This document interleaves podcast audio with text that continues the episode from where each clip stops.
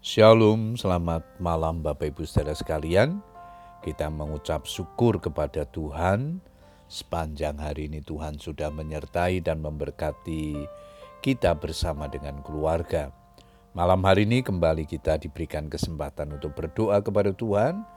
Namun sebelum berdoa saya akan membagikan firman Tuhan yang malam ini diberikan tema Alkitab sebagai pedoman hidup.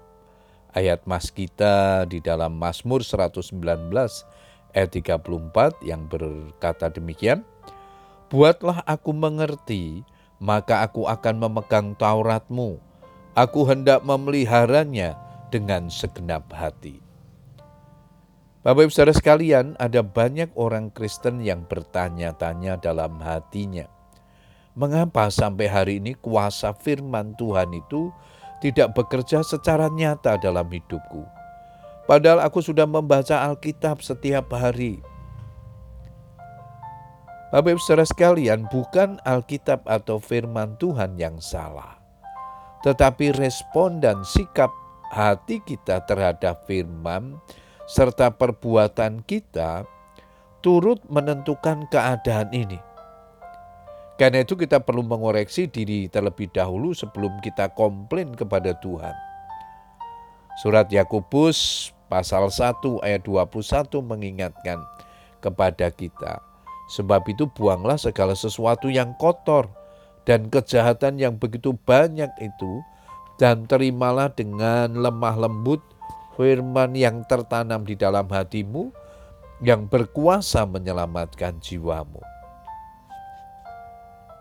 Firman Tuhan, baik yang kita baca maupun yang kita dengar melalui khotbah para hamba Tuhan, tidak dapat bekerja secara efektif di dalam hidup kita bila kita sendiri belum mau melepaskan hal-hal yang kotor dan jahat dari hidup kita.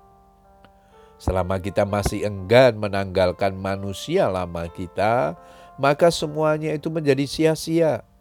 Apalah artinya kita membaca Alkitab dan hafal ayat-ayat firman Tuhan jika hal itu tidak selaras dengan sikap dan perbuatan kita sehari-hari. Bukankah Alkitab dengan sangat terperinci memberitahukan kita tentang apa saja yang dapat atau layak untuk dilakukan dan apa saja yang tidak kita lakukan?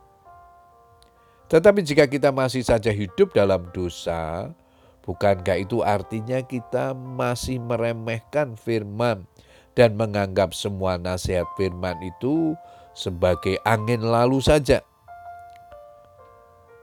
Di dalam dua Korintus pasal enam ayat tujuh belas di sana dikatakan, "Keluarlah kamu dari antara mereka dan pisahkanlah dirimu dari mereka, firman Tuhan, dan janganlah menjamah apa yang najis, maka aku akan menerima kamu." Sebaliknya, jika ketekunan kita mempelajari firman Tuhan disertai dengan kesungguhan untuk melakukan firman itu, maka firmanku yang keluar dari mulutku, ia tidak akan kembali kepadaku dengan sia-sia, tetapi ia akan melaksanakan apa yang ku kehendaki dan akan berhasil dalam apa yang kusuruhkan kepadanya. Yesaya lima puluh lima ayat yang kesebelas. Alkitab adalah jawaban untuk semua pergumulan hidup kita. Karena itu tinggallah di dalam firman-Nya, maka apa saja yang kita perbuat akan berhasil. Puji Tuhan Bapak Ibu saudara sekalian, biarlah kebenaran firman Tuhan ini menjadi berkat di dalam kehidupan kita. Kiranya kita memberi diri untuk mau dituntun, diarahkan firman Tuhan setiap hari, sehingga firman Tuhan itu menjadi berkat dalam kehidupan kita. Selamat berdoa dengan keluarga kita, tetap semangat berdoa dan berharap kepada Tuhan. Tuhan Yesus memberkati kita semua. Amin.